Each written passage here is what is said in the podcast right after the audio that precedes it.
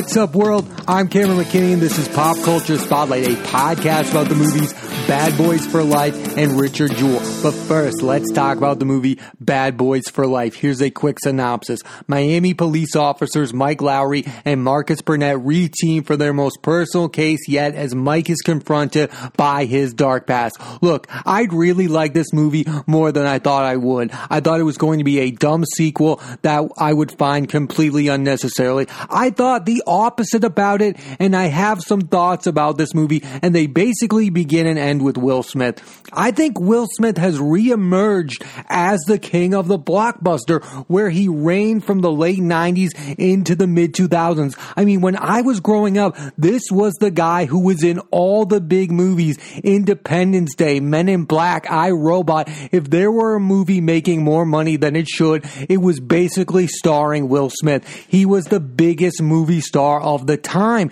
And I think in recent years, he's come back to that. I mean, there were a few years there where I think he was chasing movie awards glory with movies like Ali and The Pursuit of Happiness. I mean, this guy was definitely chasing an Oscar, and now it seems like he's accepted his role as a movie star who is the star of blockbuster franchises. I mean, just in the last few years, he showed up in Suicide Squad. Then he was in Disney's live action remake of Aladdin, which, by the way, he was the best part of it and was the reason I gave that movie the time of the day because I wanted to see Will Smith's take on the genie that was made famous by Robin Williams. And my main takeaway is Will Smith is absolutely brilliant in that movie. That is a full fledged movie star performance. And now he's back in the franchise in one of his earlier franchises that made him a household name, the Bad Boys franchise. Will Smith seems like right now he's accepted his role as a movie star. He's no longer fighting that awards movie glory that most actors go for. I mean, Jim Carrey went through that stage where he was making movies like The Truman Show, Eternal Sunshine of the Spotless Mind, and now this year too, like Will Smith, Jim Carrey returns to the blockbusters that he's famous for. Guess what movie Jim Carrey was in?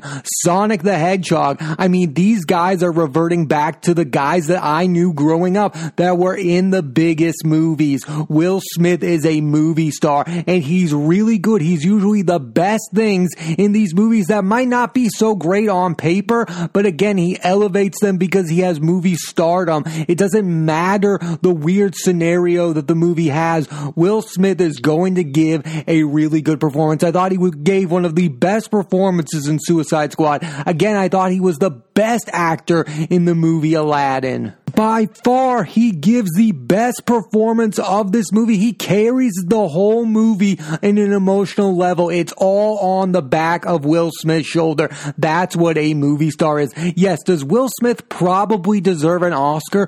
Probably, but I don't think it's going to happen. And at least it seems like he's accepting of that at this point, that he can be in these big blockbusters like the Men in Blacks that made him famous, the Independence Days. Returning to a franchise like this again, he's a movie star. It's what he should be. He should be one of the biggest movie stars on the planet. And I'm glad he's returned to that forum that made him the biggest movie star on the planet. You look at the movies that he's starring in coming down the line. I mean, he's got the movie King Richard, which is based on the father of the Williams sisters. Yes, those Williams, the tennis stars. And it was just announced this past week that he will be starring in a remake of Planes, Trains, and Automobiles alongside with Kevin Hart. Again, I don't know if I need a sequel to that movie, but I'm willing to give Will Smith a chance. And I think, though, again, the King Richard movie sounds like it could be an Oscar type movie movie. I think Will Smith has realized he can have his cake and eat it too. He can be in some movies that can contend for awards and he can be in those blockbusters. I think there was a time in his career where he gave up the blockbusters and tried to be in awards movies like Ali in The Pursuit of Happiness. And now it seems like he can have both. He can be in the big blockbuster franchises like Suicide Squad and he can compete and try to win an Oscar in movies like Concussion and now King Richard. I think Will Smith can have the best best of both worlds. I don't think he needs to choose. And then you have his co-star in this movie, Martin Lawrence. I find Martin Lawrence's acting career to be quite odd because I think as a movie star, he really only works in the Bad Boy franchise. Like, I'm sorry, I didn't love Blue Streak, even though I think that's a fun movie at times, especially Luke Wilson's character. I don't like Big Momma's House or any of those films. I think those are silly. Again, his movie career, Wild Hogs, is fun, but he's not necessarily great in it. I don't think Martin Lawrence is a good movie star, but in this franchise, he works. And do you know why I think he works? Because he's basically a bona fide sidekick to Will Smith, especially in this film. Will Smith does all the heavy lifting when it comes to the emotional backstory. I mean, Martin Lawrence is basically just in this movie. I think he's really funny in these movies, but I find it weird when you look back at the earlier Bad Boys movies. I think they treated Martin Lawrence like an equal to Will Smith earlier on because Will Smith was a sitcom star who was becoming a movie star. Martin Lawrence had a famous sitcom. He was a famous stand up. But now we've come to the realization that Will Smith is the movie star of this equation. He does all the heavy lifting emotionally and Martin Lawrence is just there to have a good time. I think Will Smith 100% carries this film. Yes, it's fun that Martin Lawrence is having a bit of a comeback. He hasn't been seen much in this year, but my main takeaway from this film and this franchise in general is that Will Smith out of the two has become the clear bigger name. He is the movie star out of the two and Martin Lawrence has basically become his sidekick in this franchise. And again, it does work. He's a fun character. It's fun to see Martin Lawrence on screen with Will Smith. They have incredible chemistry, but make no mistake about it. Will Smith is 1000% the better actor and the creators of this film realize that he's become the movie star. Again, earlier in the franchise, I thought they were on equal levels. Now they've realized Will Smith really is the movie star of this franchise. I want to talk about the two additions to this cast for this franchise that really worked for me in this movie, and that's Vanessa Hudgens and Jacob Scipio. I thought they really fit in well with the movies, especially Hudgens with Will Smith. I thought their scenes together together were awesome. There's a stakeout scene between the two of them. I thought she really fit in with this movie, and it was cool to see the girl from High School Musical be in a big blockbustery like this, be in this like R-rated, super serialized action flick. And as for Jacob Scipio, I mean, he is a great villain for this movie. He might give the second best performance in this film other than Will Smith's. I mean, he is really great. He was the one thing that was really different from the other films. I was like, wow,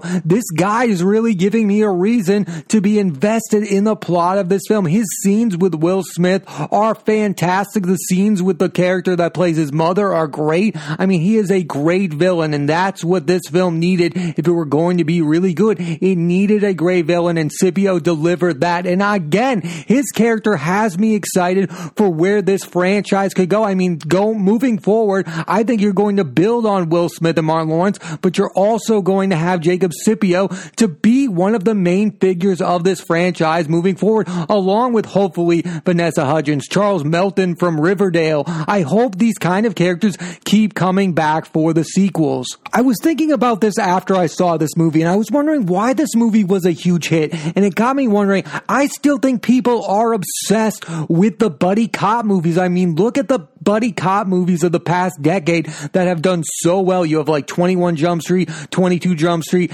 Now you have movies like Bad Boys coming back. You also have Hobbs and Shaw. Like just put two guys together that have a lot of differences and have them solve a case. And I think we're still invested in that almost as much as we are in these superhero films. Like the buddy cop genre is as strong as ever right now. Even Central Intelligence, a movie that I really haven't even seen, had Kevin Hart and Dwayne The Rock Johnson. Like all it takes is two guys that have a lot of differences, pair them together, have them solve the case, and you're going to have a successful movie probably. I mean, I think that's what this comes down to. We still love the buddy cop genre. That goes all the way back to movies like 48 Hours and Lethal Weapon. Like we've never gotten over this genre and it continues to thrive. And I, for one, really enjoy the genre in general. Overall, I think Bad Boys for Life is the best case scenario for the third film of a popular franchise.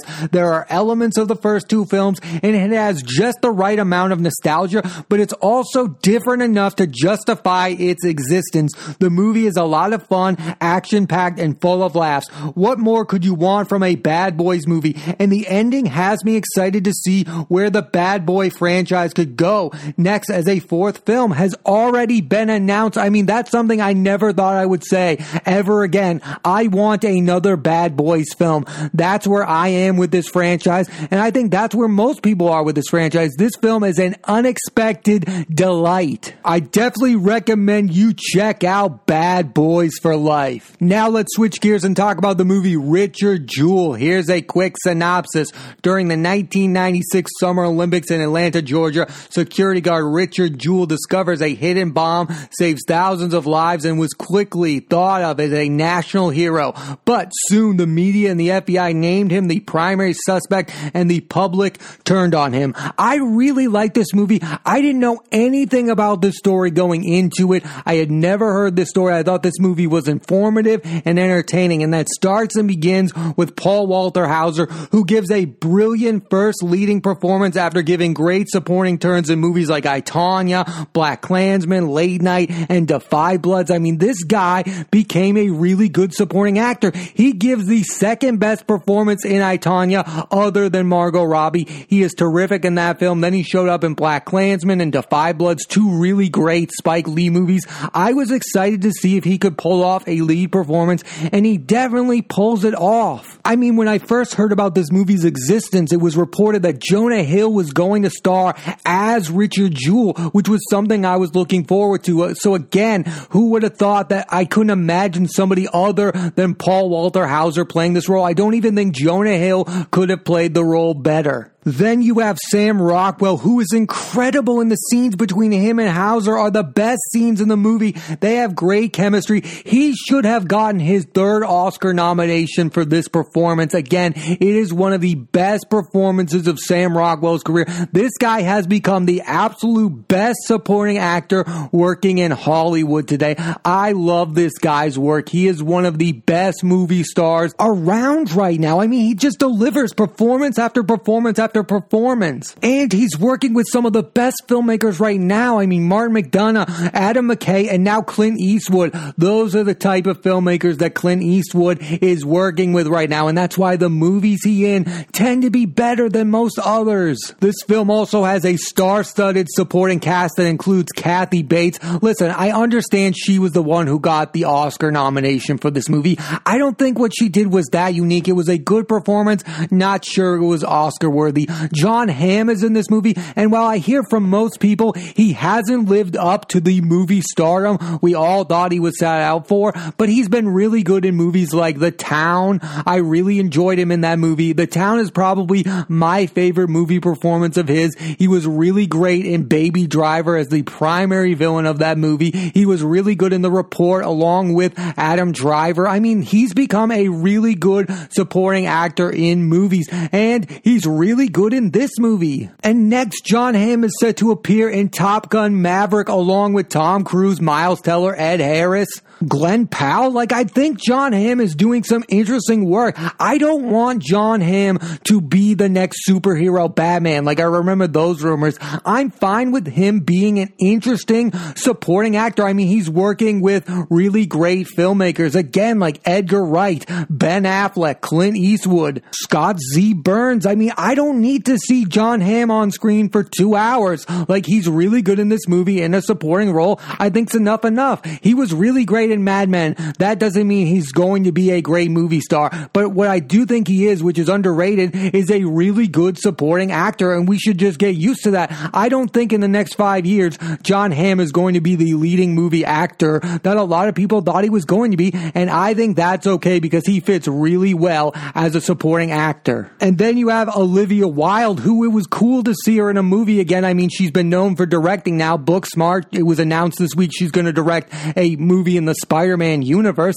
But again, I hadn't seen her act in a while. And listen, this was the most problematic character in the film. I don't know enough about this character to know what she was like, but this movie does not put her in a good light. It's probably, if it's untrue, it's probably not fair to that character, the depiction of the movie. But again, I don't know the facts, but I do know a lot of people did not like her portrayal of this character in this film. I mean, it is the one thing in this film that made me a little uncomfortable was the portrayal of this character. I don't know who this is. I do, I did read that this character that she played had passed away. She's a real life person that had passed away. And I had heard the rumors that maybe this wasn't accurate what happened. Again, I don't know the facts of this person, but even I was like, if this is untrue, this is really fair to this person. And this person can't defend herself. Of course not, because she died. I mean, I thought that was a little rough, but Olivia Wilde is fine in the movie. It's not a bad performance. It's just the performance in the film that I'm least comfortable with. Now let's talk about the director of this film, Clint Eastwood, who I believe is a great filmmaker. He makes really entertaining films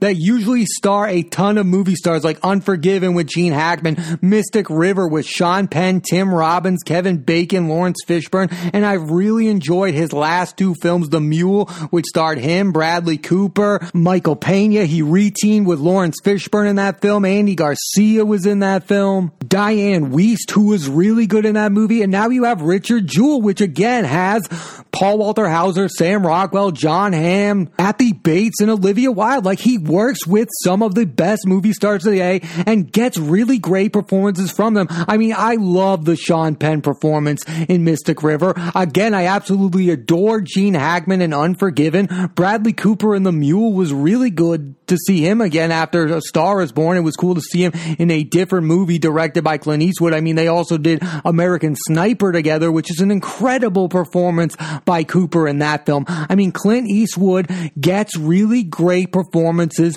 from movie stars, and that's what I'm looking from directors is to work with interesting actors and to get performances from them I've never seen before. Take Tim Robbins, for example. I love Tim Robbins in movies like Bull Durham and The Player, but what he does in Mystic River is something I've never seen him do before. Again, Shawshank Redemption is an incredible movie, but the movie that Tim Robbins won his Oscar for and deserved an Oscar for was Mystic River. I mean, that film just really holds up. If you have not seen Mystic River or Unforgiven for that matter, definitely check out those films because those are Clint Eastwood's absolute best films with directing. And the fact that he's like almost 90 years old and still putting out really good movies like The Mule and Richard Jewell, he is one of the best filmmakers of all time.